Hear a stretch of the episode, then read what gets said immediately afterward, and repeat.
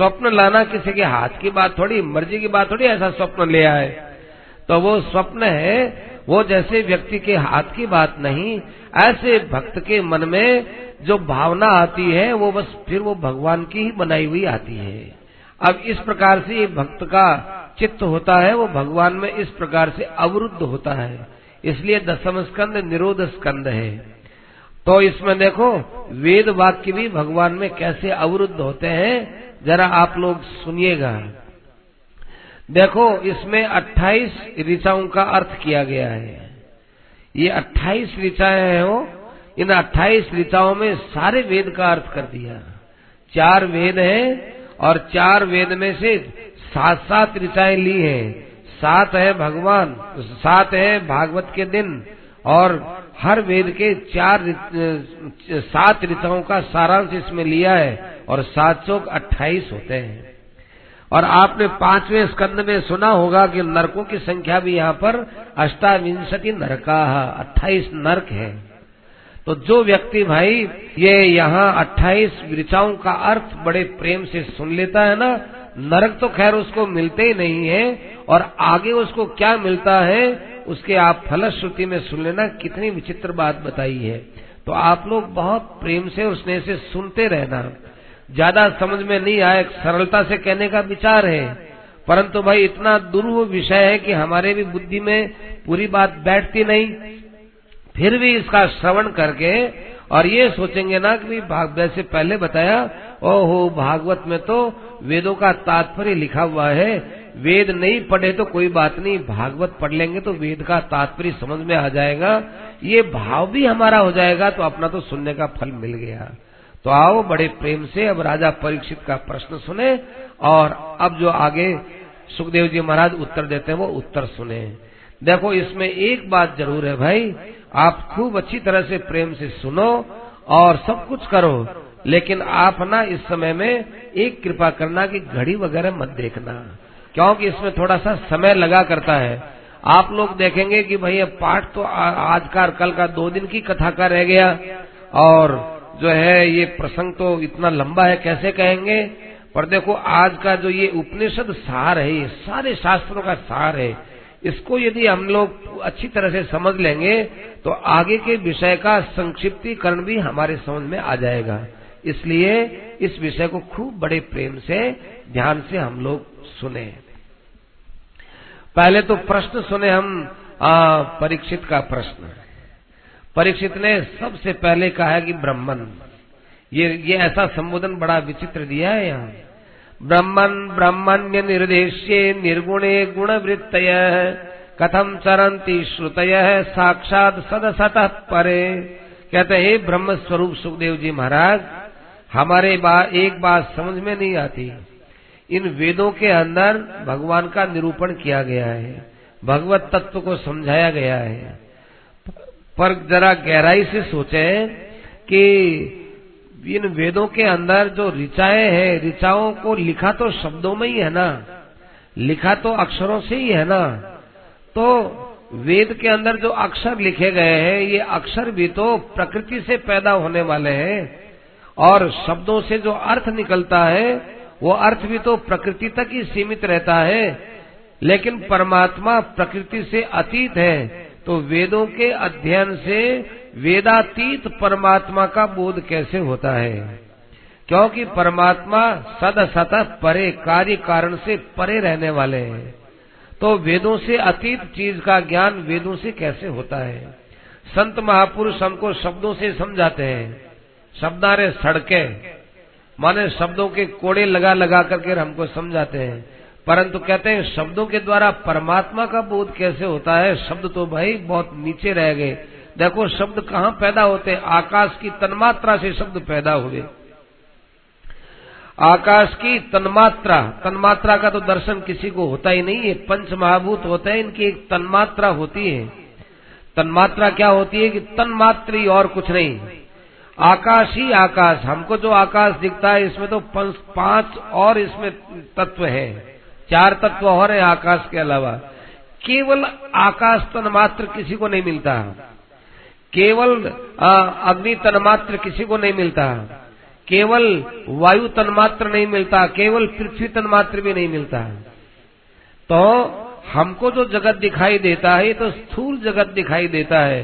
अब स्थूल जगत में पैदा होने वाले शब्द है। उन शब्दों के द्वारा, शब्दों से अतीत जो परब्रह्म परमात्मा है, उनका कैसे बोध होता है, ये हमको समझाइए। बड़ा कठिन बात है, बहुत कठिन विषय सुखदेव जी ने इसका उत्तर दिया है, वो सामर्थ्यवान थे इसलिए। नहीं तो हर कोई इस बात का उत्तर देवे, बड़ा मुश्किल काम है। सुखदेव जी महाराज कहने लगे तुम्हारा जो प्रश्न है, इसी प्रश्न के समाधान के लिए ये मानव शरीर मिला है। मानव शरीर है ना, इस शरीर के अंदर प्राण रहते हैं। ध्यान से सुनेंगे, अपने बरसात से बचाव भी करें तो शांति से बिना बोले करते रहे, लेकिन ध्यान यही लगाए, शब्दों में ही। तो बताते हैं कि जो है ये शरीर है शरीर को धारण करने के लिए प्राण मिलते हैं। इसलिए प्राण की आवश्यकता है। और इंद्रियाँ मिलती हैं, क्योंकि इंद्रियों के द्वारा हम सत्पुरुषों के पास में बैठ करके ज्ञान की चर्चा सुनते हैं, और सत्पुरुषों को इंद्रियाँ मिली है कि वे ज्ञान की बात कहें। तो ज्ञान की बात वाग इंद्रिय से कहना और ज्ञान की बात को कानों के द्वारा सुनना। और उसके बाद ये बताया जाता है कि भाई, ये मन मिलता है मन। मन क्यों मिला? कि सुनी हुई बात का मनन कर सके। सुनी हुई बात का मनन करने के लिए मन मिला। और मनन करने के बाद एक निश्चय पर पहुँचना होता है। ए, ये बात हमको करनी है उसके लिए हमको बुद्धि मिली है। तो बुद्धि मिली इंद्रिय मिले मन मिला प्राण मिला ये सब हमको अपने कल्याण करने के लिए मिला है। कहते हैं इसके द्वारा हम लोग मात्रार्थम भवार्थम च आत्मने अकल्पनाय मात्रार्थम माने अर्थ की प्राप्ति की जा सकती है और भवार्थम धर्म की प्राप्ति की जा सकती है। आत्मने माने काम की प्राप्ति की जा सकती है और अकल्पनाय से मोक्ष की प्राप्ति की जा सकती है। धर्म, अर्थ, काम और मोक्ष, ये चारों के चारों पदार्थ मिल सकते हैं। तो खास उद्देश्य हमारा मुक्ति का है। तो देखो, परीक्षित, यही बात, ये ये मामूली काम नहीं है। ये जो बात है ना, कि हमको मानव शरीर मुक्ति के लिए मिला है, स ऐसा उपनिषद ब्राह्मी। यही वास्तव में ब्रह्मा के द्वारा बताया हुआ ज्ञान, उपनिषद ज्ञान है, जिसको सनकादि ने धारण किया था। मैं इस विषय में तुमको एक कथा सुनाता हूँ। भगवान नारायण ने ये कथा सुनाई है। कहते हैं कि एक बार नारद जी महाराज सनातन भगवान श्री नारायण के दर्शन करने के लिए बद्री विशाल गए थे।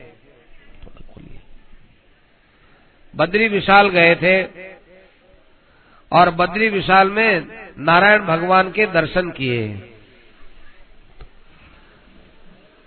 वहाँ नारायण भगवान के दर्शन किए तो कई ऋषि मुनि आए हुए बैठे थे। कलाप ग्राम में रहने वाले ऋषि मुनि वहाँ नारायण भगवान की सेवा में बैठे हुए थे। तो नारद जी ने उनसे प्रश्न किया। नारद जी ने कहा कि महाराज ये श्रुतियाँ हैं, वेद है, ये अपने से अतीत परब्रह्म परमात्मा का कैसे निरूपण करते हैं? तो नारायण भगवान ने कहा कि अरे अरे, नारद, तुमने तो ये बड़ा विलक्षण प्रश्न किया। ये प्रश्न तो संतों के द्वारा ही सिद्ध होता है, हर किसी के द्वारा नहीं होता। तो संतों के द्वारा सुनो। तो कहा के संतों की बात है महाराज? कि देखो, एक बार बड़ा विलक्षण यहाँ ज्ञान सत्र चला था। जनलोक में। जनलोक एक ऐसा लोक है जिसमें केवल भगवान के ज्ञानी भक्त लोगों का निवास रहता है। वो जन जन माने भगवान के जन। जन लोक में उन्हीं का ही निवास है, जिसके अंदर सनकादि ऋषि है और सनकादि ऋषियों के समान और ऋषि वो वहाँ पर रहा करते हैं। तो वो सनकादि ऋषि वगैरह सब वहाँ पर मौजूद थे। तो यो ब्रह्मवाद है सर्वेशम जनलोक निवासी नाम जनलोक निवासियों का वहाँ पर बड़ा विलक्षण एक बड़ा जो है, ज्ञान सत्र चला था। जिसमें तीन तो थे श्रोता और एक थे वक्ता। केवल तीन जने सुनने वाले थे वो। लेकिन ऐसी विचित्र बात है, ये ये जो बातें हैं ना, भागवत की बातें, ये श्रोता अधिक हो, ऐसी बात नहीं है। ये तो एक स्वाभाविक जीवन का अंग होना चाहिए। भागवत के लिए भगवान को तो एक ही श्रोता मिलते हैं। बैकुंठ के अंदर जब सुनाते हैं, कई दिन तक तो लक्ष्मी जी सुनते हैं। और कभी ब्रह्मा जी आ जाते हैं तो एक ब्रह्मा जी सुनते हैं। और जब संकर्षण भगवान सुनाते हैं तो चार सनकादी सुनते हैं। तो भागवत के ग्राहक कोई ज़्यादा नहीं होते, कम ही होते हैं। पर भाई जो भी होते हैं, उनके द्वारा भागवत धारण की जाती है ना, इसलिए वो कम ही बहुत है। तो नारायण भगवान कहने लगे कि वहाँ पर भाई एक बड़ा विलक्षण सत्र हुआ ज्ञान सत्र। तो उस ज्ञान सत्र में क्या हुआ कि भाई आ, एक जना तो प्रवचन कर रहा था और तीन जने सुन रहे थे कि महाराज मैं कहा था उस समय? कि भाई आप तो उस समय में श्वेत द्वीप में गए थे मेरी अनुरूप मेरी अनुरुद्ध मूर्ति का दर्शन करने के लिए। अब ये बात देखो ध्यान से सुनना। हम लोगों के सामने कभी कभी समस्या आती है कि भाई सत्संग का समय भी वही रहता है और वही समय हमारा पाठ पूजा का रहता है। तो पाठ पूजा करें कि सत्संग करें? तो भाई भागवत का ये प्रसंग देख लेना चाहिए। नारद जी महाराज तो श्वेत द्वीप में गए थे, अनिरुद्ध भगवान का दर्शन करने के लिए हो अनिरुद्ध मूर्ति श्वेत द्वीप में रहती है। वहाँ दर्शन करने गए। कहते तुमने सत्संग छोड़ा? और तुम हमारे दर्शन करने के लिए गए तो तुमको क्या लाभ हुआ भाई? मेरे दर्शन से बढ़कर सत्संग होता है। तो पूजा पाठ का समय हो, और इधर सत्संग हो तो क्या करें कि पूजा पाठ को बाद में कर लो, या पूजा पाठ को पहले कर लो, परंतु सत्संग को नहीं छोड़ना चाहिए। सत्संग को कभी ना छोड़े, और पूजा पाठ को आगे पीछे कर सकते हो। कहते हैं कि पूजा पाठ तो नियत समय पर ही होता है कि नहीं भाई, नियत समय पर हो तो सत्संग को ज़रूरी महत्व देना चाहिए। एक बाबा जी थे, भिक्षा के लिए गए तो वहाँ पर भिक्षा देने वाली माई ने कहा कि बाबा जी, आपको हम रोटी देवे, खिचड़ी देवे। तो बाबा जी ने कहा कि रोटी के ऊपर खिचड़ी दे दो, दोनों ही चीज़ दे दो हमको। ऐसे ही पूजा पाठ का समय हो और सत्संग का समय हो तो क्या करें कि लाभ दोनों का ही लेना है। पहले तो पूजा पाठ कर लो या बाद में कर लो, सत्संग के समय में सत्संग करो। नारद जी ने सत्संग के समय सत्संग नहीं किया तो नारद जी के सामने नारायण भगवान कहते हैं, देखो आज तुम्हारे मन में कैसा संदेह हो गया। तो नारायण भगवान से पूछा कि महाराज, वहाँ क्या सत्संग हुआ? तो नारायण भगवान कहने लगे, देखो उसमें एक वक्ता थे, तीन जने श्रोता थे। वो वक्ता और श्रोता के बीच में कोई भेद नहीं था कि वक्ता हो, वो तो बहुत बात जानने वाला हो। और श्रोता है, वो बेचारा कुछ भी नहीं जानता, वो अज्ञानी है। ऐसी बात नहीं थी। कहते हैं, वहाँ पर तुल्य श्रुत तपशीला बराबर का तो उनके अंदर तपोबल था। और सुना हुआ ज्ञान भी दोनों में बराबर था। और शील स्वभाव भी उनका बराबर का था। शत्रु, मित्र और उदासीन भी, उदासीन भाव भी दोनों का बराबर। स्वभाव भी एक जैसा। एक जना बोलता है, तीन जने सुनते थे, वहाँ पर ऐसा सुंदर प्रसंग चला था। कहते हैं, वहाँ पर कौन बोलता था, कौन सुनता था? कि सनंदन जी तो बोलते थे और बाकी सब के सब सुनते थे। तो वहाँ क्या बात हुई? कि वहाँ यही बात हुई कि श्रुतिया भगवान की कैसे स्तुति करती है। जिस समय में, जिस समय में भगवान, जिस समय में भगवान प्रलय के अंदर सारी शक्तियों को समेट लेते हैं उस समय तो श्रुतियाँ कैसे स्तुति करती हैं, जरा बताइए। तो सनंदन जी कहने लगे सनंदन जी कहने लगे कि देखो कि जैसे कोई राजा होता है, वो सोता है। सोने से पहले अपने बंदी जनों को बोलता है, नौकरों को बोलता है कि देखो भाई, हम सो रहे हैं, हमको सुबह तीन बजे उठा देना, साढ़े तीन बजे उठा देना। ऐसी आज्ञा देकर वो सो जाता है। अब वो जो बंदी जन है, उसके सेवक लोग हैं, वो ध्यान रखते हैं कि कब साढ़े तीन बज बजे कब हम जगाए। जो ही साढ़े तीन बज गए, अब वो राजा को जगाते हैं। अब बताओ, राजा को जगाने का साहस उन्होंने क्यों किया कि राजा की आज्ञा थी? तो राजा की आज्ञा से, अर्थात राजा की शक्ति से ही राजा के नौकर उसको जगाते हैं। उसी प्रकार से प्रलय काल के अंदर ये सृष्टि भगवान में लीन रहती है। उस समय में वेद वगैरह भी भगवान में लीन रहते हुए भी भगवान ने वेदों को कह रखा है, श्रुतियों को कह रखा है कि जब सृष्टि का समय आए, तब आप हमको जगा देना, हम सृष्टि बनाएँगे। तब वो वेद क्या करते हैं? भगवान की शक्ति से बोलते हैं। तो कैसे बोलते हैं? जरा ये अपने को सुनना है। बहुत विचित्र छंद है ये। और इस छंद को चाहे जिस राग में ले सकते हैं। लोग कहते हैं कि भागवत के अंदर भजन कीर्तन नहीं होता। अरे, भागवत के अंदर तो सुखदेव जी महाराज ने जितने छंदों का प्रयोग किया है, इतने छंदों का प्रयोग अपने को बहुत कम जगह मिले, नहीं के समान मिले तो कोई अचंबे की बात नहीं। बहुत विचित्र विचित्र छंद है यहाँ। चाहे जैसे ही गाओ, यहाँ पर छोटे से छोटा छंद भी है और बड़े से बड़ा छंद भी है। अपने को छंद से मतलब नहीं है। अपने को तो यही मतलब है कि वो वेद किस प्रकार से उनका वर्णन करती है, भगवान को क्या, किस प्रकार से भगवान की स्तुति करती है। इसका नाम है वेद स्तुति ये प्रसंग है। तो श्रुतियाँ बोलती है कि जय जय जय अजाम अजित दोष गृभीत गुणाम त्वमसि यदात्मना समवरुद्ध समस्त भग। अग जगदोकसामखिल शक्त्यवबोधकते क्वचिदजयात्मनाथ चरतोनुचरे निगम हे भगवान, आपकी जय हो जय हो जय हो जय हो। संसार में आपने सबको जीत लिया। देखो, सबको आपने अपने में समेट लिया। सब आप में लीन हो गए। इसका मतलब आपका शासन सब पर चलता है, सब पर चलता है। इसलिए आप सर्वशक्तिमान हो। तो आप एक काम करो महाराज, अब आप सृष्टि को तो बनाओगे ही। सृष्टि को बनाओगे तो बेचारे जीव पैदा होंगे ही। तो एक काम आप पहले ही कर दो जिससे बेचारे जीव कष्ट न पाए। कि क्या? कि अजाम जही। आप इस माया को जीत लीजिए। कौन सी माया? दो प्रकार की माया है। एक तो आप माया से संसार को बनाते हैं, ये माया है।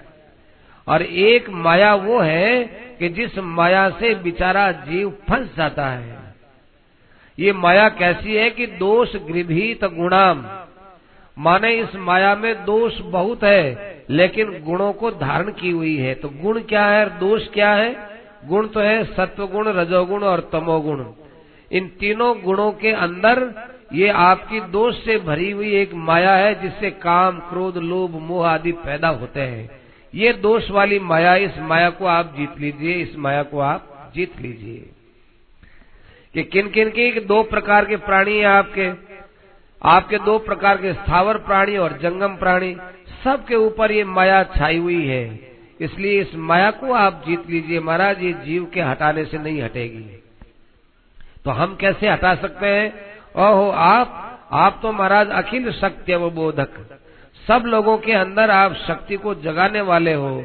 आप चाहे तो महाराज, ये जीव अपनी, जीव जो है, ये काम क्रोध, लोभ आदि माया से पार हो सकता है।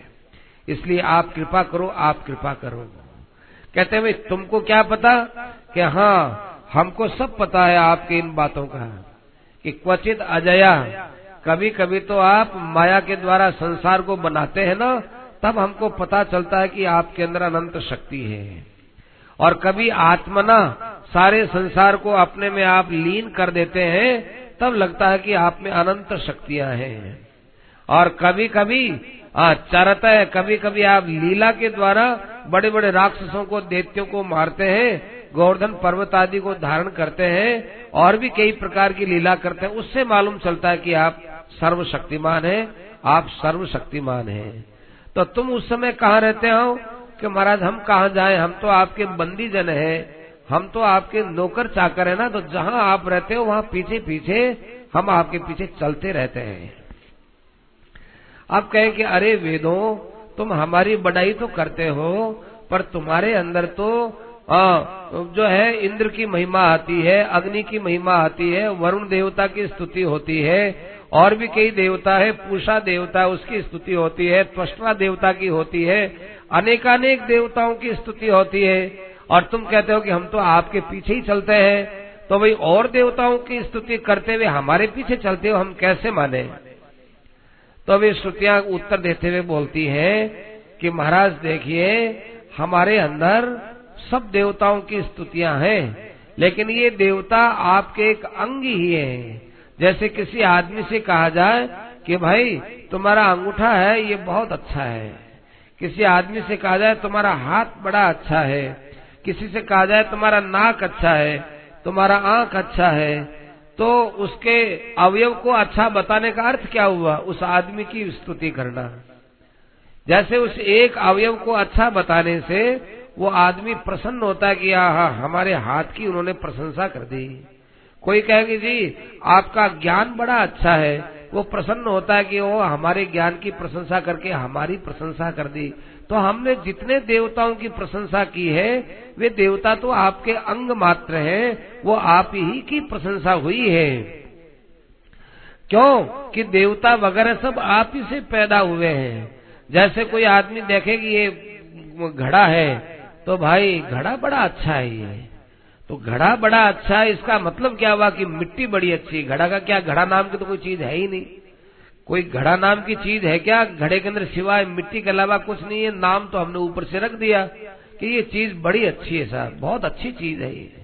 अब बहुत अच्छी चीज़ है, इसका अर्थ है कि ये प्लास्टिक बड़ा अच्छा है। प्लास्टिक बड़ा अच्छा है, मज़बूत है, गिरे तो वही टूटे नहीं और नहीं, बड़ा अच्छा प्लास्टिक है। तो इसमें अच्छा वगे की घड़ी बड़ी अच्छी है। अपने घड़े की बात छोड़ो, घड़ी की बात कर लेते हैं कि घड़ी बड़ी अच्छी है तो घड़ी का अच्छापन नहीं है, इसका प्लास्टिक वगैरह ये बड़ा अच्छा है। ऐसे ही देवता लोग अच्छे इसका अर्थ आप अच्छे हो।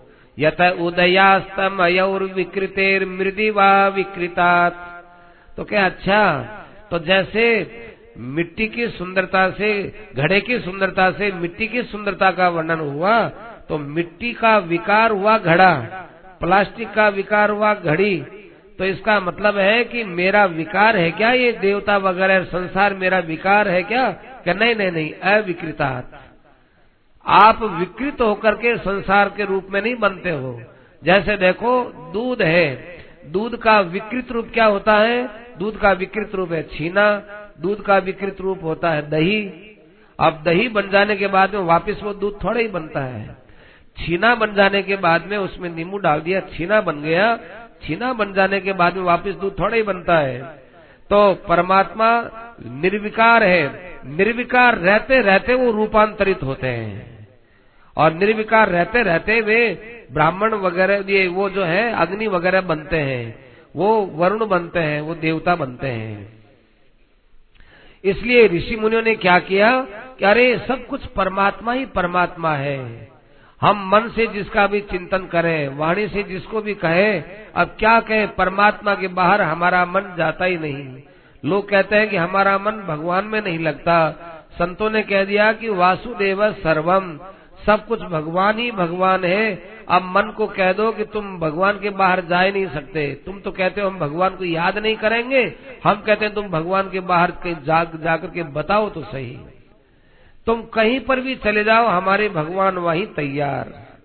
तो इसलिए ऋषि मुनियों ने देखा कि मन से, वाणी से, आचरणों से, जहाँ भी हम जाएँगे, वहाँ भगवान ही है, ऐसा विचार करके और वे आपका भजन करने लगे। जिस प्रकार से कोई आदमी ज़मीन पर कहीं पर भी पैर रखता है, चाहे वो पहाड़ पर पैर रखे, चाहे वो चाहे वो विमान पर पैर रखे हो, हवाई जहाज़ में भी बैठ जाए तो है वो पृथ्वी पर ही।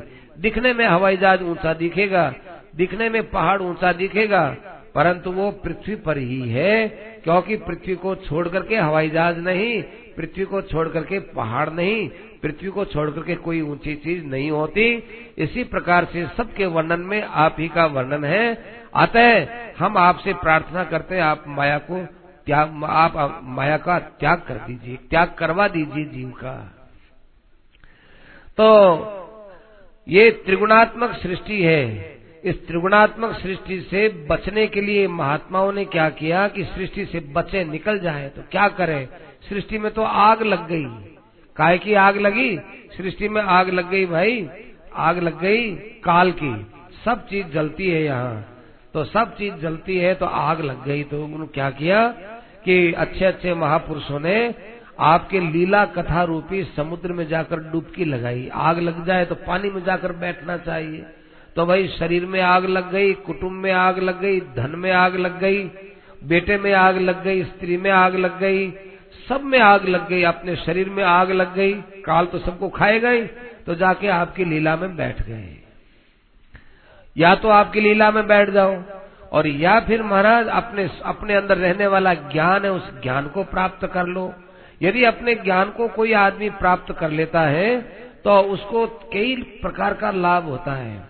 एक तो है, समय के द्वारा जो बुढ़ापा आता है, बीमारी आती है, उससे उनको कष्ट नहीं होता। एक अपने अंतकरण में होने वाले विकार है, उनसे उनको कष्ट नहीं होता। रागत द्वेष से कष्ट नहीं होता। क्यों नहीं होता? कि रागत द्वेष अंतकरण में है, अपने स्वरूप में नहीं है बाबा। बाहर ठंडी हवा चलती है तो कमरा बंद करके बैठ जाओ। क्या भाई, हमको तो अब सर्दी लगती नहीं है। क्यों? कमरा बंद करके बैठ गए। इसी प्रकार से, इसी प्रकार से बाहर जो रागत द्वेष होता है, ये अंतकरण में होता है, अपने अपने स्वरूप में नहीं होता। ये बात ज्ञानोत्तर काल की है, हो। ज्ञान हो जाए उसके बाद की बात है ये। हम लोग पहले ही सोच लें अब रागत द्वेष को मिटावे ही नहीं, और सब आत्मा में रागत द्वेष है ही नहीं। तो भाई ये बात सच्ची होते भी, भी अच्छी नहीं लगती। देखो सोने का आभूषण है और वो कान में पहनने लायक है। लेकिन कान में पहनने लायक है उसको लेके हमने अंगुली में पहन लिया। तो लोग के ये क्या है भाई? ये क्या किया तुमने? ये क्या नहीं सोने का है। तो यहाँ अंगूठी पहनी जाती है भाई ये कान का आभूषण कान में लगाओ। ये तुम्हारे गले में रहने वाला आभूषण गले में लगाओ। तुमने हाथ में कैसे बाँध लिया? ऐसे ही जो बात जिस समय उचित लगती हो, उस समय में वो प्रभावी होती है। आत्मा में रागत द्वेष नहीं होता। ये बात तो भाई साधक जब रागत द्वेष से घबरा जाए ना, तब उसके लिए बात समझ में आती है। तब उसको शांति मिलती है। बिना साधना किए और अपने रागत द्वेष से बिना विरही बने, यदि कोई कहता है कि हमारे तो आत्मा में रागत द्वेष होता नहीं, हम तो बस रागत द्वेष से मुक्त हो गए तो भाई वो सोने का आभूषण है, वो गलत जगह लगा लिया, उचित प्रतीत नहीं होता। तो कहते हैं कि मुत पुनः स्वधाम, माने अपने तेज को, अपने ज्ञान तेज को जो अनुभूति में ले आए हैं, वो अपने अंतकरण के विकारों से और शरीर आदि के विकारों से बिल्कुल अलग हो जाते हैं। और अलग होकर के करते क्या है, कि नित्य निरंतर आनंद की वर्षा करने वाला जो आपका पवित्र नाम है श्री कृष्ण गोविंद हरे मुरारे, हे नाथ नारायण वासुदेव श्री कृष्ण गोविंद हरे मुरारे, हे नाथ नारायण वासुदेव, उस नाम का भी उच्चारण करते रहते हैं। देखो, ज्ञान होने के बाद में अंतकरण में रागत द्वेष नहीं होते, ये भावना होने के बाद भगवान में विशेष तीव्रता से लगने की भावना होना तब समझना चाहिए, इस बात को हमने समझा है। तो ये बात तब जो है समझ में भी आती है। और महाराज, आपके भजन किए बिना यदि हम यहाँ संसार में फिरते हैं और श्वास लेने वाले प्राणी हैं, वो प्राणी और लोह की और लोहार की धोकनी इन दोनों में कोई फ़र्क नहीं है।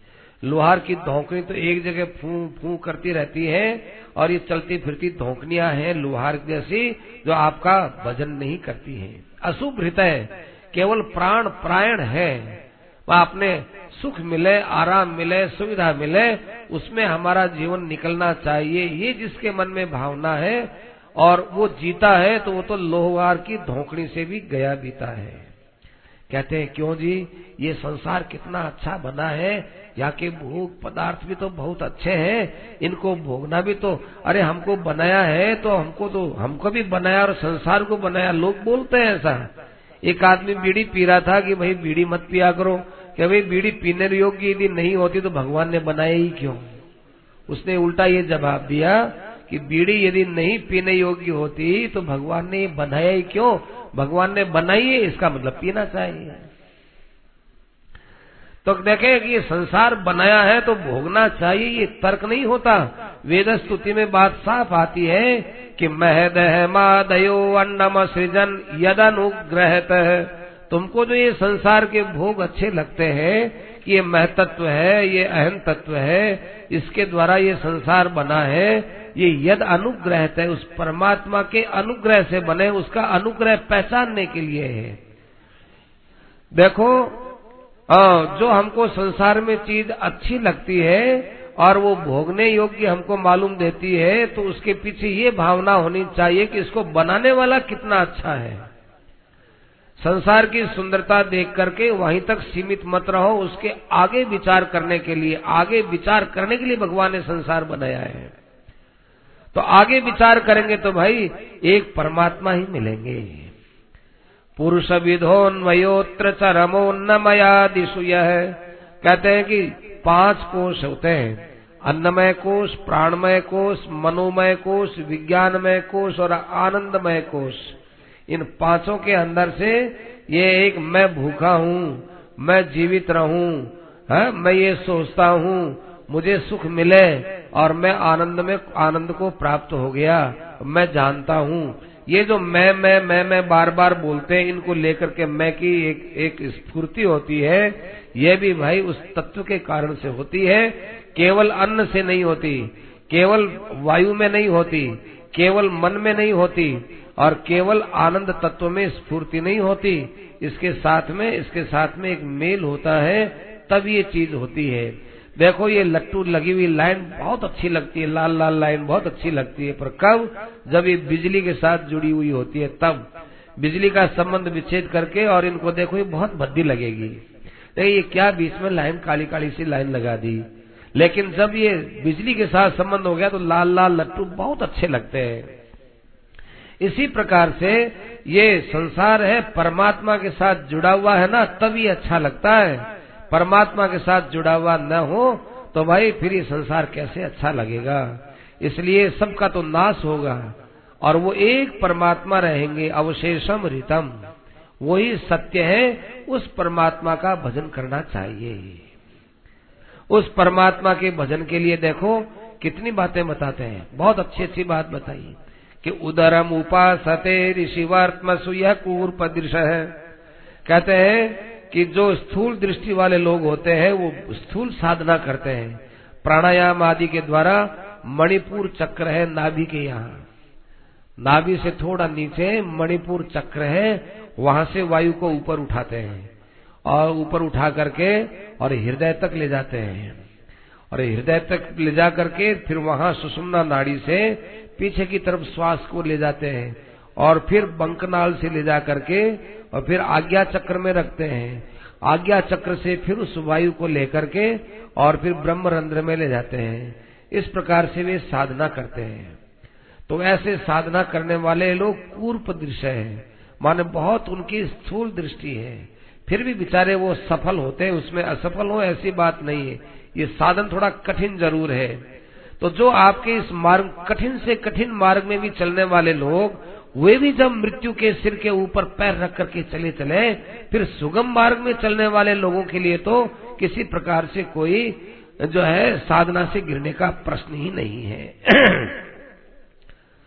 और दूसरी बात यह है कि आपका ज्ञान करने के लिए आपने सृष्टि को बनाया और चेतन तत्व पर प्रकाश डालने के लिए प्रत्येक शरीरों में, प्रत्येक पदार्थों में, स्थावर जंग में आपने अपनी स्थिति और बना दी। माने परमात्मा का ज्ञान करना हो तो अपने शरीर में जो जीवत्व है, उसके अनुसार हम परमात्मा का बोध कर सकते हैं। तो स्वकृत विचित्र यो निशु विशिन नव हेतु तया तर तमत चकाशन लवत स्वकृतानुकृति। ही लोगों को तो बता दिया कि देखो ऊँचे नीचे शरीरों में जो ये जीव जाता है, अपने कर्मों से जाता है। तो इसलिए लोग कर्म से तो हो जाए सावधान। और आपके विषय में जाने की परमात्मा कैसे है कि जैसे भाई ये जीवात्मा लगती है, ऐसे जीवात्मा, ऐसे ही है परमात्मा। तो भाई कहीं हाथी में हाथी जितने और कीड़ी में कीड़ी जितने तो लकड़ी में जैसे आग रहती है, उस प्रकार से परमात्मा है। तो वो हाथी में इतने बड़े और कीड़ी में छोटे तो आकृति से बड़े छोटे नहीं देखना, तत्व से देखना है कि हाथी में और कीड़ी में दोनों में एक ही तत्व है। जैसे बड़े कास्ट के अंदर आग की लपटें बहुत ऊँची जाती हैं और अपने अगरबत्ती करते हैं, उसमें थोड़ी सी लप, इतनी सी आग जाती है। तो कहते हैं, ये तो आग बड़ी है और ये आग छोटी है। कि आग छोटी और बड़ी नहीं होती, अग्नि तत्व तो एक ही है। बड़े कास्ट के कारण से आग बड़ी दिखती है और छोटे तिनके के अंदर आग छोटी दिखती है। इसलिए संतों ने, महात्माओं ने देखा कि हम स्वर्ग में जाके क्या करेंगे? हम ऊँचे ऊँचे भोग भोग करके क्या देखेंगे? आखिर अंत में तो मिलेगा तो परमात्मा ही ना? तो हमको तो भोग प्राप्ति की दृष्टि से यज्ञ आदि कर्म नहीं करना है। हमको तो हमको तो भाई परमात्मा की प्राप्ति के लिए यज्ञ करना है। तो परमात्मा की प्राप्ति के लिए यज्ञ करते हैं तो वहाँ अपने मन की सारी कामनाएँ हटा लेते हैं। और अभिपन अभिविपन्य में एक रसम, एक रस स्वरूप अपने तत्व को वे प्राप्त कर लेते हैं। और ये जीवात्मा कैसा है, इसको तो आपका अंश बताते हैं, कहते हैं। वास्तव में अंश है नहीं, ये तो आपका स्वरूप है। समझने समझाने के लिए अंश बोलते हैं। देखो, जहाँ अंशांशी भाव होता है, वहाँ पर कुछ न कुछ आपस में भेद होता है। जैसे कहें कि ये एक चीज़, ये कपड़े का अंश है। ये तो जिस थान का ये कपड़ा था उस थान वो थान यहाँ मौजूद नहीं। और वो थान मौजूद भी हो तो उससे कट करके अलग हो गया। तो एक तो इसकी आकृति में और एक उसकी आकृति में अंतर। एक एक जो है, वो थान का उपयोग और इसका उपयोग इसमें अंतर। हर दृष्टि में थान में इसमें अंतर मालूम देगा। तो ये अंश नहीं है तो ये इसका स्वरूप है। जो थान में कपड़ा है, उस कपड़े का ये कपड़ा स्वरूप है। तो स्वरूप कहने में कोई दोष नहीं है। तो फिर अंश क्यों कहा जाता है? अंश कहा जाता है, अगला व्यक्ति समझ सके ऐसे। छोटे से बच्चे को, छोटे से बच्चे को अपने वापिस तोतली बानी में बोलेंगे, तब वो समझेगा, वो हमारी सही बाणी में बच्चा नहीं समझेगा। बच्चा हो, उसको कहे, तू तू लोती खाएगा? हाँ खाऊँगा। अब उसको कहे कि, अब भोजन करोगे? तो वो नहीं समझेगा। चपाती लोगे? तो नहीं समझेगा। लेकिन उसको उसी की भाषा में बोलेंगे, तुतलाते बोलेंगे तो वो समझ जाएगा। कि तुम बू पियोगे, माने जल पियोगे, जल नहीं समझेगा, वो बू बोलता है, बच्चा तो बू पिएगा हाँ बू पिएगा लो भाई, तुम बू पी लो। तो उसके भाषा के द्वारा हमने कह दिया कि अंश है, नहीं तो वास्तव में अंश है नहीं। तब पुरुषम वदंत अखिल शक्ति तो अंश कृतम। ऐसा विचार करके संतों ने देखा कि भाई, यहाँ तो जीव भी परमात्मा है और जगत भी परमात्मा है, परमात्मा ही परमात्मा है। अपने को तो परमात्मा का भजन करना चाहिए। कहते शास्त्रों का ज्ञान तो कर लो। अरे शास्त्र वगैरह सब भगवान से पैदा होने वाले निगमा वपनम निगम माने शास्त्र, उनका अवपन अवपन माने बीज केंद्र, आपके चरण है। अतः उन संतों ने तो आपके चरणों को ही पकड़ लिया, उसके ऊपर उन्होंने विश्वास कर लिया। विश्वास करके आपका भजन किया।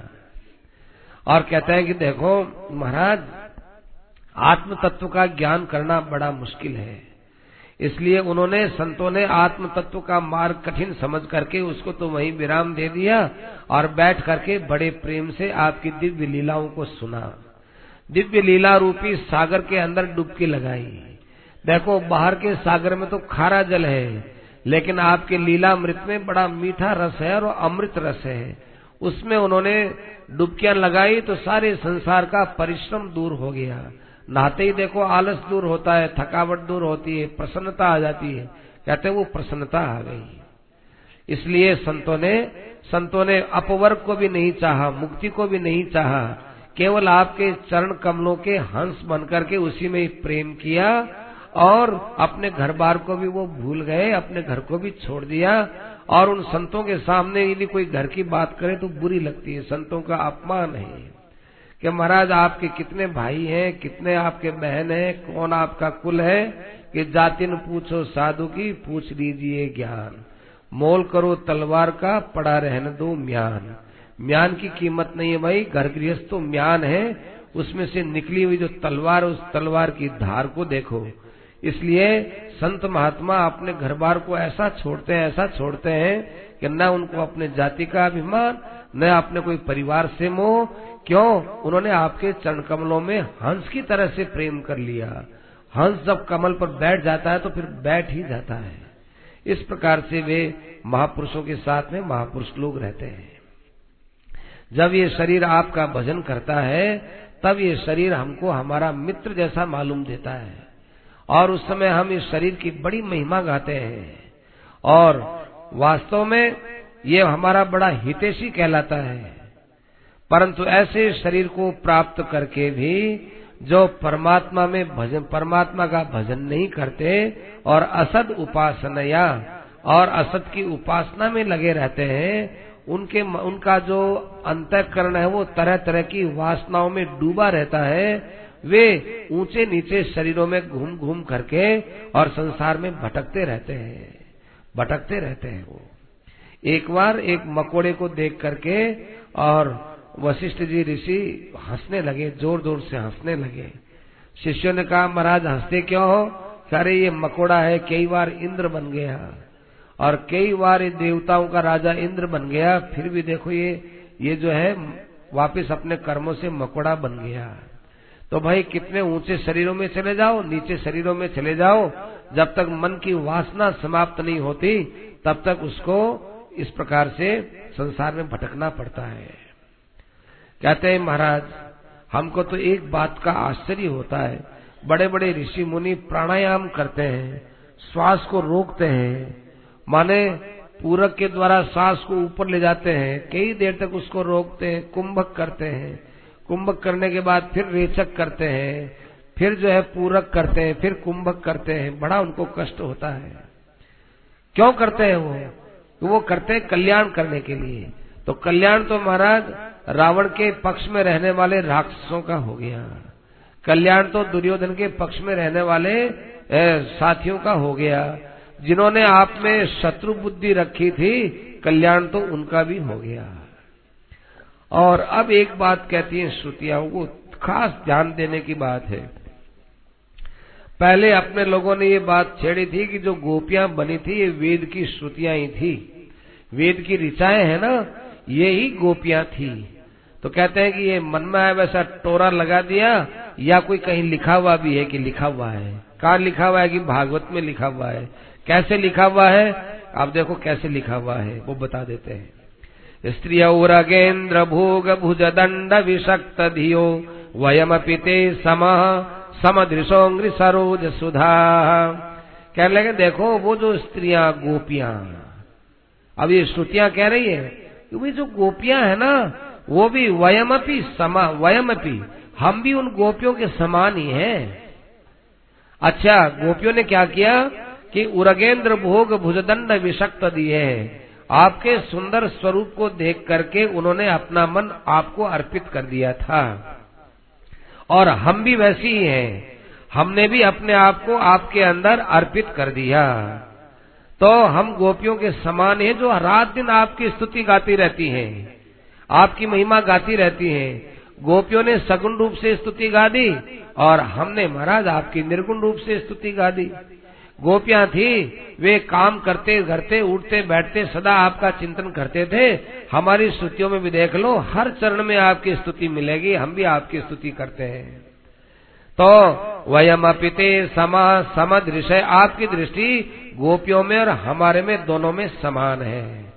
और हम भी कैसी हैं कि अंग्र सरोज सुधा आपके चरण कमलों में रहने वाला जो अमृत है, उस अमृत का गोपियों ने भी पान किया और हम भी उसका पान करते हैं। तो इसका मतलब यह हुआ कि, हे श्रुतियों, तुमने हमको पहचान लिया क्या? तुमने हमको पहचान लिया कि ना बाबा, आपको कौन पहचाने? कौन ऐसा आदमी है जो अपनी माँ की शादी में जाए? कोई आदमी है क्या ऐसा कि जिस माँ से जन्म लिया, उस माँ के विवाह में शामिल हुआ हो और उस माँ के विवाह के लड्डू खाए हो? कोई ऐसा नहीं है। वही बात कहते हैं, कई अनुवेद बतावर जन्म लयोग्रसरम यत उदगा दृशिर्यमनुदेव गणा उभये। महाराज सारा संसार तो आपके बाद पैदा हुआ है। सबसे पहले ब्रह्मा पैदा हुए और ब्रह्मा के बाद में दूसरे देवता लोग पैदा हुए। उसके बाद सृष्टि पैदा हुई। तो उस प्रलय काल में आपका क्या स्वरूप होता है, उसको कौन दूसरा जान सकता है? कोई नहीं जान सकता। तरिन सन, उस समय तो न तो कार्य था, न कारण था। न कोई काल था और न कोई शास्त्र था, क्योंकि सबको आपने अपने में समेट करके अपने में लीन कर दिया था। इसलिए सृष्टि के आदि समय में कोई भी नहीं था तो कौन कैसे कह सकता है, कौन कैसे कैसे कह सकता है कि हम भगवान से ऐसे पैदा हुए? अरे, एक शरीर से हम पैदा होते हैं, माँ बाप से पैदा होते हैं, उनके ही उत्पत्ति का हमको ज्ञान नहीं तो आपसे हम कैसे पैदा हुए, उसका कैसे ज्ञान होता है? तो महाराज, इस ज्ञान की तो ये संसार के अंदर अनेक अनेक चर्चाएँ होती रहती है। ज्ञान में तो भटक जाएगा आदमी। क्यों भटक जाएगा? कि देखो, लोगों ने बताया, ज्ञान के विषय में अलग अलग बातें बताई। कोई तो कहते हैं कि इस संसार का जन्म होता है, संसार की उत्पत्ति होती है। तो उत्पत्ति हो गई तो भाई, भगवान की तो उत्पत्ति नहीं होती, जगत की उत्पत्ति होती है। ये तो बाद में यूँ ही पैदा हो गया। इसलिए इसलिए भाई, भगवान जगत के रूप में है। ये बात तो कम समझ में आती है, क्यों? भगवान तो उत्पन्न होते नहीं, जगत उत्पन्न होता है। ऐसी ऐसी लोग बातें करते हैं। और कोई बोलते हैं कि सतह मृतिम, संसार में कल्याण करना क्या है? कि अपने दुख का नाश हो जाए, बस इसी का नाम कल्याण है। इसके अलावा कल्याण वल्याण कुछ नहीं होता। अच्छी बात। कोई कहते हैं कि आत्मा अलग अलग है, सबकी आत्मा अलग अलग है। यदि सबकी एक ही आत्मा हो तो एक के कल्याण से सबका कल्याण हो जाना चाहिए। ऐसा उनका तर्क है। और दूसरे कहते हैं कि यदि सबकी आत्मा एक है तो एक आदमी के चोट लगी तो सबके दर्द होना चाहिए। इसलिए भाई, आत्मा सबकी एक नहीं है अलग अलग है। ऐसे लोग भी बोलते हैं जो कि स्वीकार्य नहीं बातें हैं। जगत परमात्मा का रूप नहीं है, केवल उत्पन्न ही होता है, ये इतना सा तर्क मंजूर नहीं है। और केवल दुख ही का नाश होता है, और मुक्ति उक्ति कोई चीज़ नहीं, न बैकुंठ है, न मुक्ति है, न भगवान है, कुछ नहीं है, कि ये बात भी हमको मंजूर नहीं है। और आत्मा सबकी अलग अलग है क्योंकि सबका सुख और सबका दुख अलग अलग है तो आत्मा भी अलग अलग है। ऐसा लोग मानते ये भी हमको मंजूर नहीं है। और तो और महाराज विपण मृतम। कोई कहते हैं अरे, छोड़ो इन बातों को, किसने तो भगवान को देखा, और किसने नरक देखा, किसने स्वर्ग देखा, ऋणम कृत्वा घृतम पिबेत। अपने तो लोगों का पैसा ले लो और हजम कर लो और खूब खाओ, पियो और मौज उड़ाओ और फूक निकल जाए तो मर जाओ बेटा बेटी के लिए खूब रख जाओ और ये राम नाम से तब मर जाएँगे तो मर जाएँगे, क्या है? कुछ नहीं है। ऐसे अंधे होकर के खोपड़ी हिला हिला के बात करते हैं, कहते हैं, ये भी हमको सिद्धांत मंजूर नहीं है। क्यों नहीं मंजूर है? ये सब सिद्धांतों में पोल ही पोल है। क्या पोल है? अब क्या बताएँ? यहाँ तक तो कह दिया कि त्रिगुणमय पुमान, ये जीवात्मा भी त्रिगुणात्मक है। यहाँ तक बात बोल देते हैं। कहते हैं, ऐसी ऐसी बातें जो तथ्यहीन है इनको स्वीकार नहीं करना चाहिए। अबोध कृता ये एक अबोध अबोध आदमियों की वाणी है। तो कहते हैं कि बोधवान की क्या भाषा है? बोधवान क्या बोलता है? कि बोधवान होता है, वो बोलता कुछ नहीं है। तो वो तो अनुभव करता है। अधजल गगरी छलकत जाए। एक घड़ा गंगा जी से भर के लाओ और आधा लिया वो छलक छलक छलक छलक करेगा। और पूरा घड़ा भर के लाओ, बड़े आराम से आ जाओगे। तो तुच्छ ज्ञान होता है, थोड़ा ज्ञान होता है, छिछला ज्ञान होता है, उसके अंदर ये ज़्यादा बोलचाल की बातें होती हैं। त्वई न ततः परत्र स भवेद अवबोधर से ज्ञानात्मक रसानंद स्वरूप आपका अनुभव हो जाने के बाद फिर जो है, इन सब बातों में भ्रम मिट जाता है। तो उनको कहें कि जी, आत्मा अलग अलग है कि काय के अलग अलग है? तो ये सुख दुख होता है ना, एक के सुख से सब सुखी हो जाने चाहिए। अरे बाबा, सुख दुख होता है, वो अंतकरण में होता है। आत्म तत्व होता है, वो सबका एक होता है। अनेक लकड़ियों में अग्नि तत्व अलग अलग थोड़ा ही है। अग्नि तत्व तो एक ही है। अनेक लोहों में लोह तत्व एक है। अनेक सोनों के गहनों में सोना तत्व एक है। ऐसे अनेक अंतकरणों में उद्भाषित होने वाला आत्म तत्व एक है। सुख दुख तो अलग है ही लोगों के। प्राण अलग है ही, शरीर अलग है ही तो आत्म तत्व अलग है, सुख दुख का क्षेत्र अलग है। पर वो बेचारे इस बात को जानते नहीं क्योंकि तत्व का अनुभव नहीं हुआ? अनुभव हो जाने के बाद फिर वो कहेंगे कि ओहो नासीत नचासी न भविष्यति भेद बुद्धि। और महाराज, देखिए, ये संसार क्या है? एक कल्पना मात्र और कुछ नहीं है। संसार बड़ा अच्छा है जी। संसार नहीं हो तो भाई अपने लोग यहाँ पर बैठ करके कैसे भागवत की चर्चा करें? संसार भगवान ने बनाया, भगवान ने बड़ी कृपा की, हमको मानव शरीर दे दिया और मानव शरीर दे करके सत्पुरुषों के चरणों में बैठने का मौका मिल गया, वाणी मिली और जो है, हमको कथा, भागवत आदि ग्रंथ मिले और न जाने कितना भगवान के भजन करने का मौका मिला, भगवान ने बड़ी कृपा की। ये एक साधक कल्पना करता है, उसको संसार बड़ा अच्छा लगता है। और दूसरे साधक भी बड़े अच्छे लगते हैं कि सब भगवान की तरफ़ चलते हैं, हमारी तरफ़ से सबकी सेवा हो, कम से कम हमारे द्वारा किसी को कष्ट न हो, ऐसा विचार करके वो रहते हैं। लेकिन भोगी पुरुष होते हैं, उनको ये कल्पना हो कि क्यों समय खराब करते हैं यहाँ अच्छे अच्छे संतों से, महात्माओं से लोगों ने कहा कि महाराज आप सत्संग करके लोगों को अकर्मण्य बना रहे हो। लोग अपना कुछ आजीविका का काम करते, कमाते, खाते, परिवार में काम करते, उनका समय लेके आप खराब कर रहे हो। ये बात कौन बोलते हैं? भोगी लोग बोलते हैं। और और जो है, जो साधक लोग हैं, वो इसको बड़ा अच्छा मानते हैं। अब बताओ, दोनों में अच्छा क्या है कि मन की कल्पना है और कुछ नहीं है? इस संसार में सब कल्पना ही कल्पना है, जिसके मन में जैसी भावना होती है उस उस भावना से भावित होकर के संसार को देखते हैं। तो उन लोगों की दृष्टि में क्या है कि परमात्मा और जगत ये दो तो उनको दिखाई देते हैं, लेकिन जीवात्मा तो एक केवल काल्पनिक चीज़ है, कुछ नहीं है। सद अभिमृशंति अशेषम। आत्मज्ञानी पुरुषों ने क्या किया कि सब आत्मा का स्वरूप समझा, उन्होंने सब भगवान का स्वरूप समझा। उन्होंने देखा कि भगवान की अनेक शक्तियाँ हैं। एक शक्ति परिवर्तन शक्ति भी है कि जिससे संसार बन गया। भगवान में कोई एक ही शक्ति थोड़ी कि वो अपरिवर्तनशील है तो अपरिवर्तनशील ही रहेंगे। उनमें परिवर्तन नहीं हो सकता। ये नहीं हो सकता वाली बात भगवान में लागू नहीं होती, क्योंकि वे सर्वशक्तिमान है, सब चीज़ें उनमें लागू होती है। अतः परमात्मा के अलावा कुछ नहीं है। जैसे सोने के आभूषणों को कितना ही बिगाड़ दो, तोड़ दो पढ़ दो, कुछ भी कर दो, वापिस इसको गला करके आभूषण बना लेते हैं। इसलिए सोने के आभूषणों में, सोने के अलावा कुछ नहीं, ऐसे इस परमात्मा के स्वरूप जगत में, परमात्मा के अलावा कुछ नहीं है। स्वकृतम अनुप्रविष्टम इदम आत्मतया अवसितम। इसलिए उन्होंने विचार कर लिया कि परमात्मा ही इस रूप में है, परमात्मा के द्वारा बना हुआ है, और परमात्मा के द्वारा ये सुशोभित है, परमात्मा से भिन्न ये जगत नहीं है, उन संतों का, महात्माओं का ऐसा निश्चय हो जाता है। और महाराज, जो व्यक्ति ये समझते हैं कि सब प्राणियों में एक परमात्मा ही है, अतः हमारे संपर्क में आने वाले प्राणी हैं, सब प्राणियों को जो है सुख और आराम दिया जाना चाहिए। ऐसे व्यक्ति महापुरुष होते हैं, वे सब वे सब महापुरुष मृत्यु के सिर के ऊपर पैर रख करके आसानी से अपना कल्याण कर लेते हैं।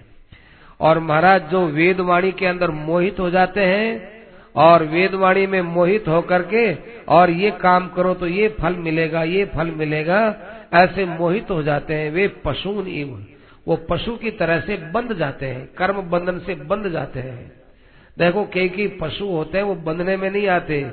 लेकिन कहीं कहीं उनकी कमज़ोरी पकड़ में आती है वो बंध जाते हैं। सिंह को भी लोग पकड़ लेते हैं और हिरण उछलता है, उसको भी पकड़ लेते हैं, बंदर को भी पकड़ लेते हैं, हाथी को भी पकड़ लेते हैं, क्योंकि उनकी कोई न कोई कमज़ोरी होती है। ऐसे ही मनुष्य के अंदर कल्याण करने की शक्ति है, लेकिन उसमें एक दो कमजोरियाँ ऐसी आ जाती हैं कि वो भी इसमें बंध जाता है। जो व्यक्ति आप में प्रेम कर लेते हैं, वे तो महाराज पुनंती वो तो सबको पवित्र कर देने वाले होते हैं। और वे बंधने में नहीं आते, और जो आपसे विमुख रहते हैं, वो बंधने में आ जाते हैं। और महाराज, आप किसी प्रकार से इंद्रियों से युक्त नहीं होते और सब इंद्रियों का ज्ञान आपको होता है।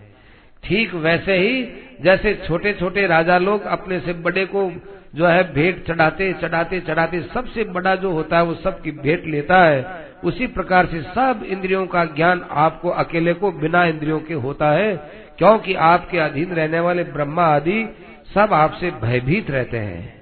भवतश चकिता। ब्रह्मा भी डरते रहते हैं कि भाई, हमको भी द्विपरार्ध आयु के बाद में जो है भगवान हमारे हिसाब किताब को लेंगे, हम क्या देंगे?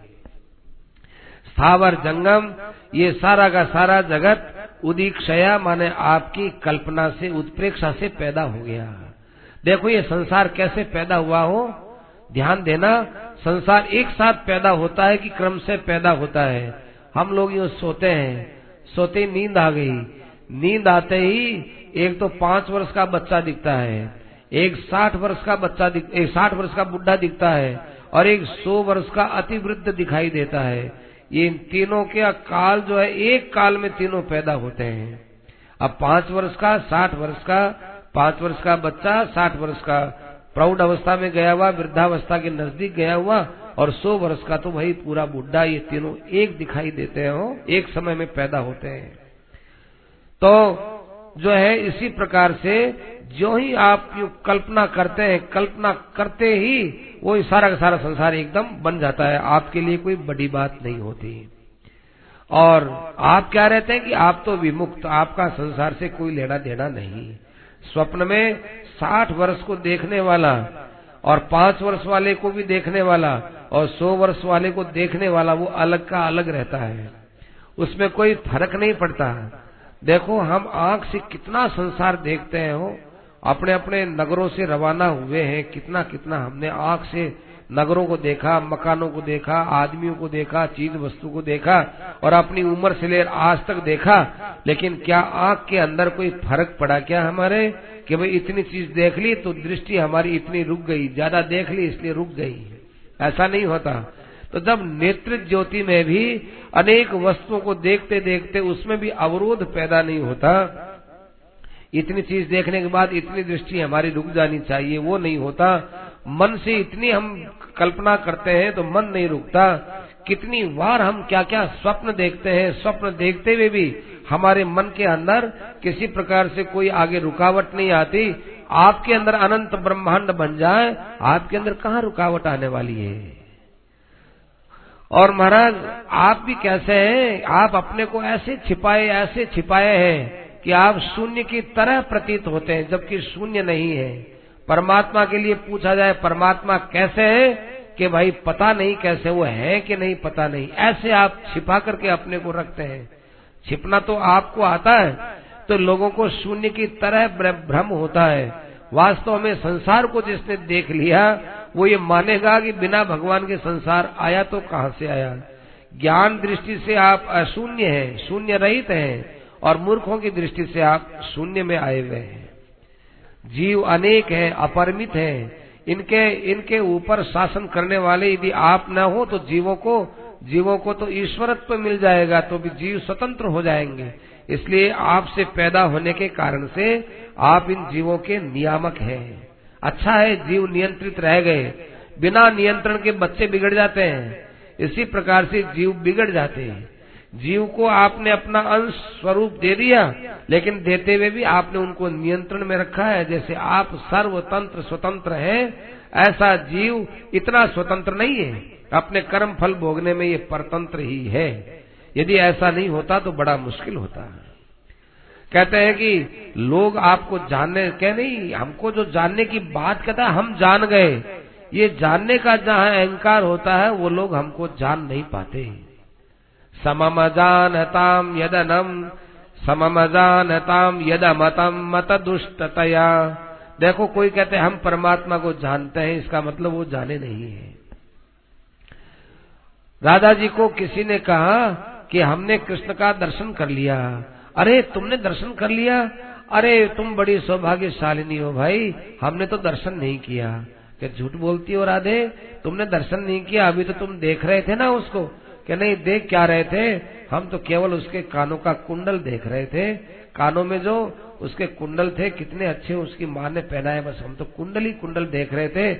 हम तो आज तक कृष्ण को पूरा देख ही नहीं सके। ऐसा आज तक कोई भक्त नहीं है, हुआ जो ये कह दे, हमने भगवान को पूरा का पूरा देख लिया। आपाद मस्तक दर्शन करते हुए भी, और तो और, मंदिर के अंदर बनी हुई भगवान की जो मूर्ति है, श्री विग्रह है, उसको भी आप एक तक दर्शन करते रहो, कई देर तक दर्शन करते रहो, आपको उसमें भी कुछ न कुछ नयापन, थोड़ी थोड़ी देर में नयापन स्वतः मालूम देगा।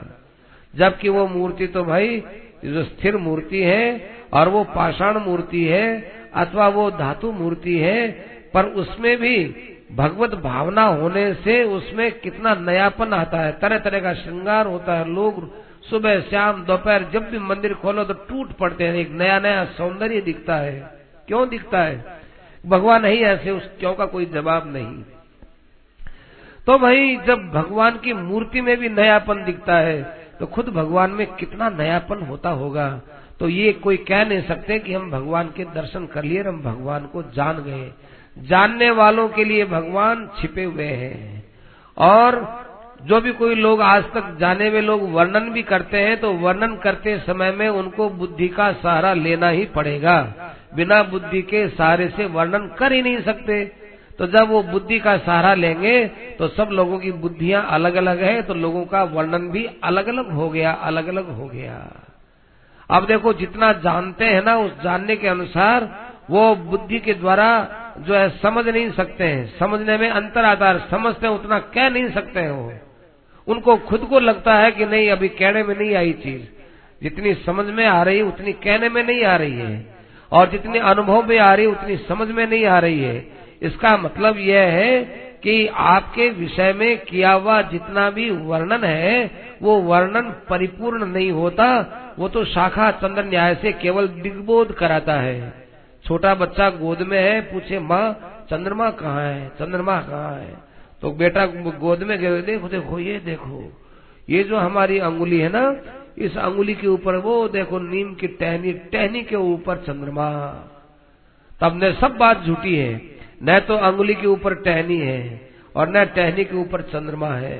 लेकिन बच्चा ने क्या किया कि सब जगह से दृष्टि हटाई, अंगुली पर दृष्टि रखी और अंगुली से दृष्टि लगा करके उसने वृक्ष के टहनी के ऊपर दृष्टि लगाई और दृष्टि के वृक्ष की टहनी से दृष्टि हटा करके आगे दृष्टि दौड़ाई, चंद्रमा दिख गया। तो ऐसे ही आपका वर्णन सत्य न होते हुए भी सत्य का बोध करा देने के लिए जो है परिपूर्ण होता है। प्रकृति और पुरुष ये अजन्मा है। ये दोनों पैदा नहीं होते हैं। दोनों के संयोग से सृष्टि एक दिखती है। जैसे बुदबुदा होता है, बुदबुदा पानी का, वो पानी और जल का संयोग मात्र है। बुदबुदा नाम की कोई चीज़ नहीं होती। पर ये बात कब समझ में आती है? आपका अनुभव हो जाता है, तब समझ में आती है। जैसे नदियाँ समुद्र में मिल जाने के बाद समुद्र के पास जाओ गंगा जी कहाँ है भाई? यमुना जी कहाँ है? अब यहाँ जाकर के तुम नदियों को ढूंढोगे तो समुद्र में नहीं मिलेगी। गंगा जी को देखना हो तो यहाँ आओ, यहाँ दर्शन करो। जब ये समुद्र में मिल जाएगी, कुछ पता नहीं चलता। ऐसे ही शहद के अंदर देखें कि भाई इसमें कौन सा रस है कि शहद में सब रस है।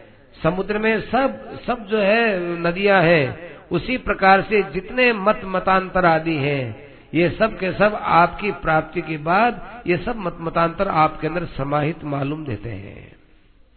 तो महाराज, ये मनुष्य है, जब तक आपको नहीं जानता है, तब तक ये माया में भ्रमित हुआ हुआ फिरता रहता है। ज्ञानी लोग देखते हैं कि ओहो, ये तो इनका केवल भ्रम है, भ्रम से मानते लोग देखते हैं कि भाई हमको धन मिले, हमको इज़्ज़त मिले, हमको प्रतिष्ठा मिले, हमको पद मिले, हम ऊँचे पद पर बैठ जाएँगे, सुखी हो जाएँगे।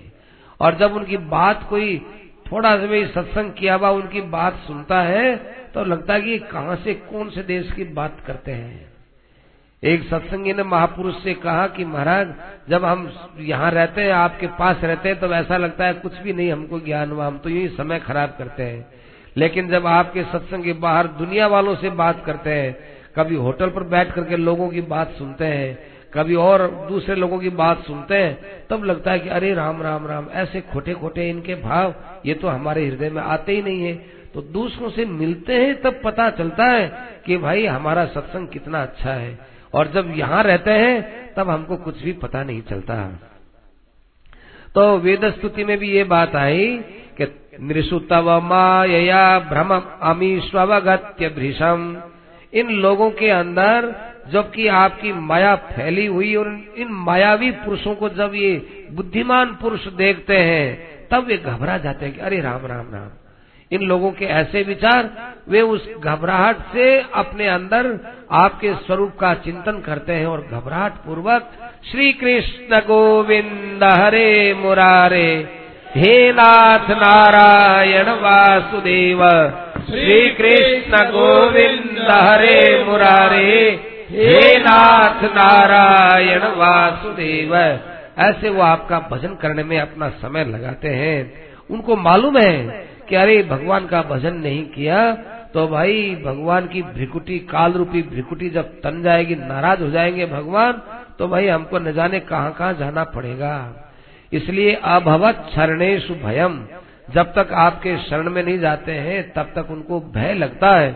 आपके शरण में आ जाने के बाद फिर ये सर्वथा निर्भय हो जाते हैं, निर्भय हो जाते हैं। इसलिए संसार में सत्पुरुषों का आश्रय लेकर के चलना चाहिए। बहुत अच्छी बात कहते हो कि कोई आदमी सत्पुरुषों का आश्रय न लेवे और मनमाने ढंग से यदि अपने इंद्रियों को जीत करने का जो है प्रयास करे और प्राणायाम आदि करने लगेगा तो बीच में कहीं फंस जाएगा।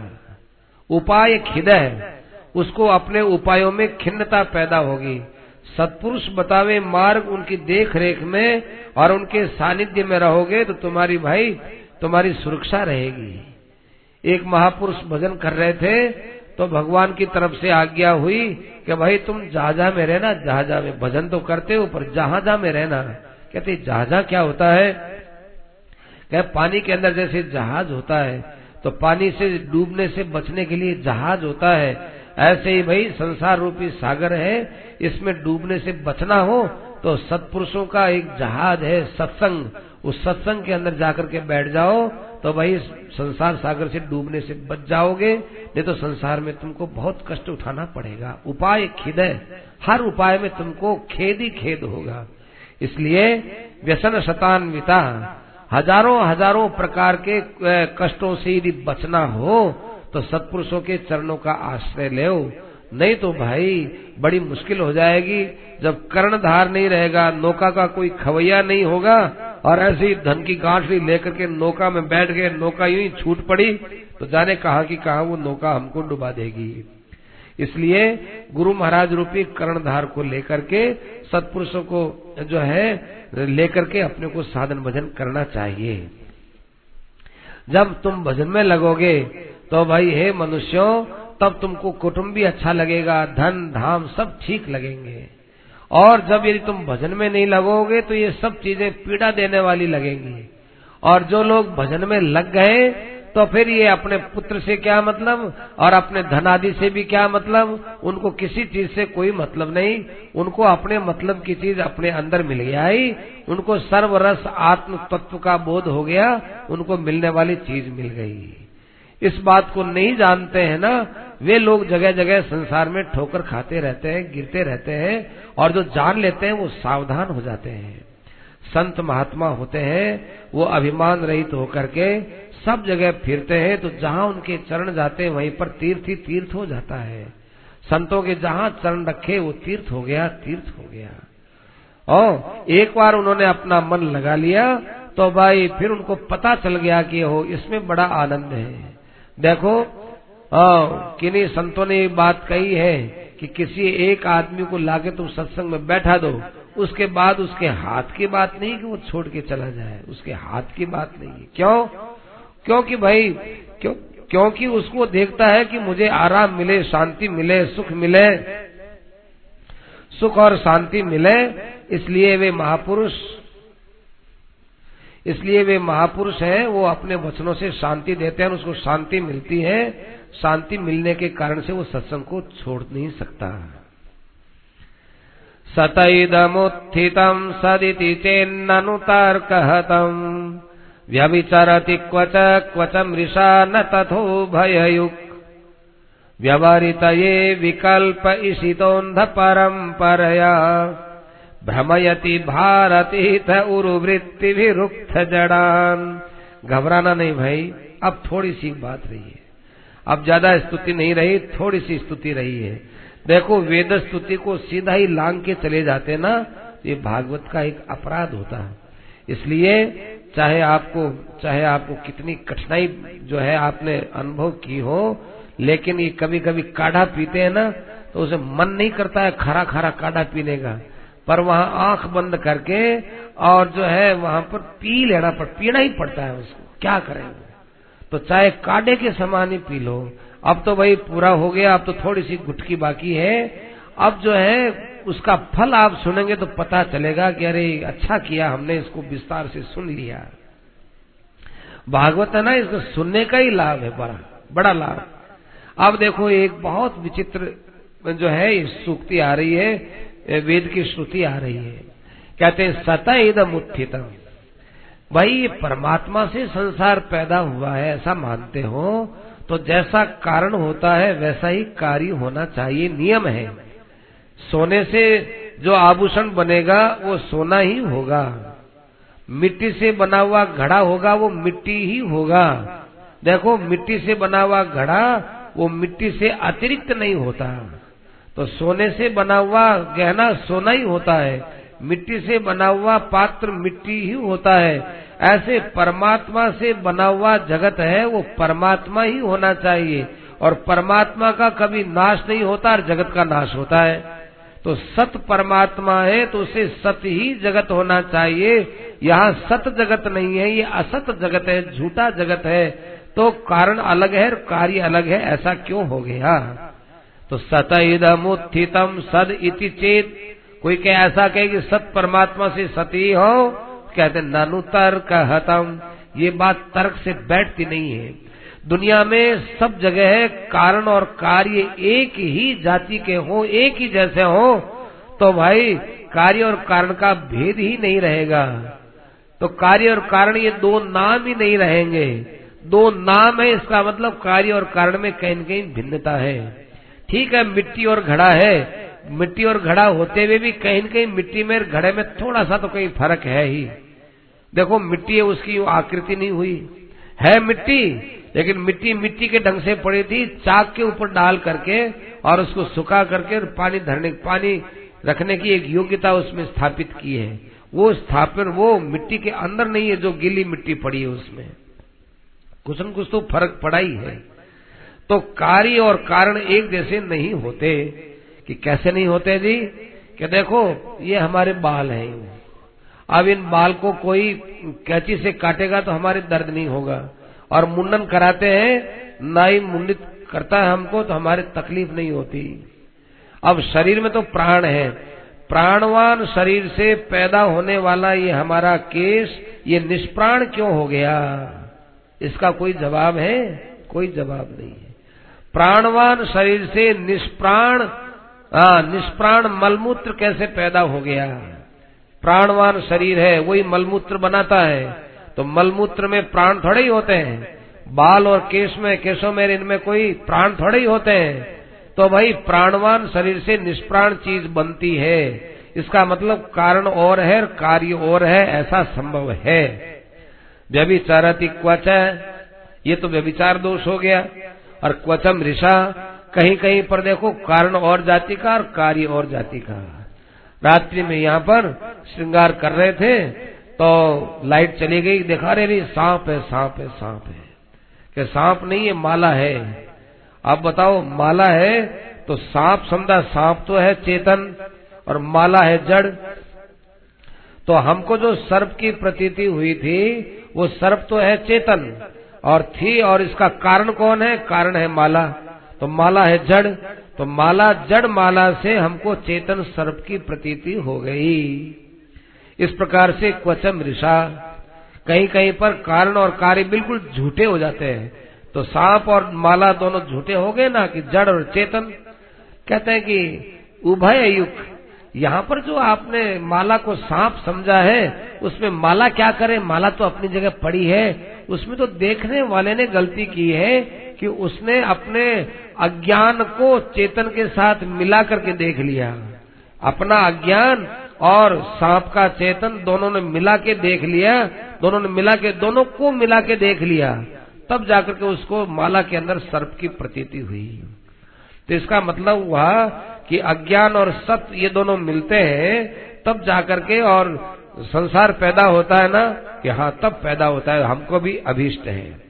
व्यवहारिता ये विकल्प ईशिता है। हमको भी भाई व्यवहार के लिए असत और सत दोनों के मिलने से संसार हो गया। क्षेत्र क्षेत्र के संयोगात। यावत संजायते किंचित सत्वम स्थावर जंगमम। क्षेत्र क्षेत्र के संयोगा तद्विधि भरतर्षभ है। तो माने असत माया और सत परमात्मा, इन दोनों के मिलने से जगत पैदा हुआ। तरह तरह का नाम रूप इसका रख दिया गया। ये तो केवल एक अंध परंपरा को निभाने के लिए, व्यवहार मात्र के लिए है। यदि व्यवहार नहीं निभाएँगे तो हमारा परमार्थ नहीं सुधरेगा। किसी के, किसी यदि इसका नाम घड़ी नहीं रखा जाएगा तो आप कहेंगे, वो लाओ लाओ लाओ, क्या लाओ भाई, क्या लाओ? अब नाम नहीं है कि लाओ। अब नाम नहीं लेंगे तो साहब लाओ तो भूख लगी हुई है, क्या लाए? वो तो क्या क्या ही पूछता रहेगा। रोटी नाम नहीं लेंगे तो भूख जो है हमको तंग करेगी। जल का नाम नहीं लेंगे तो जल कैसे मिलेगा? प्राण धारण कैसे होंगे? तत्व ज्ञान कैसे होगा? इसलिए ये व्यवहार में नाम रखने के लिए ये अलग अलग व्यवहार हो रहा है, अंध परंपरा से लिया जा रहा है, लेकिन इन सब का अंतिम तात्पर्य परमात्मा की प्राप्ति हो, तब तो देखो ये व्यवहार ठीक है। लेकिन अंतिम तात्पर्य को भुला दिया और केवल व्यवहार व्यवहार ही तक ही सीमित रह गए कि हमको अच्छा खाना मिलना चाहिए अच्छा पीना मिलना चाहिए अच्छा सोना मिलना चाहिए अच्छे जो है विषय मिलने चाहिए तो कहते हैं भ्रमयती भारती। तो भाई ऐसे लोगों की बुद्धि को तो वेदवाणी भी वेदवाणी भी उसको भ्रमित करती रहती है, क्योंकि उनकी बुद्धि में व्यवहार से परमात्मा की प्राप्ति करनी उनका लक्ष्य नहीं बना। उक्त जड़ान, वे बिल्कुल जड़ है, मूर्ख है, उनको ज्ञान नहीं हुआ। इसलिए महाराज, जिनको ज्ञान हो जाता है वो समझ, वो ये बात समझते हैं कि परमात्मा पहले भी थे, परमात्मा अभी भी है और आगे भी परमात्मा रहेंगे। ये संसार त्वई मृषा विभाती। आपके अंदर झूठे ही दिख रहा है, झूठे ही दिख रहा है झूठे ही कैसे दिखता है? जैसे पानी के अंदर सूरज दिखता हो, पानी के अंदर चंद्रमा दिखता हो। और जैसे छोटे बच्चे यू खड़े खड़े घूमते घूमते घूमते चक्कर आए तो पृथ्वी घूमती दिखती है, झूठे ही दिखती है। अपने नेत्र में एक लगा के देखो, सब दो दिखेंगे। ये सब दो दिखना झूठा है। ऐसे ही आपके अंदर जगत का जो भ्रम हो रहा है, ये झूठा ही भ्रम हो रहा है। ये केवल मनोविलासम, ये केवल मनोविलास है। इस बात को, इस बात को महाराज अबुद माने मूर्ख लोग ही सत्ता मान करके चलते हैं।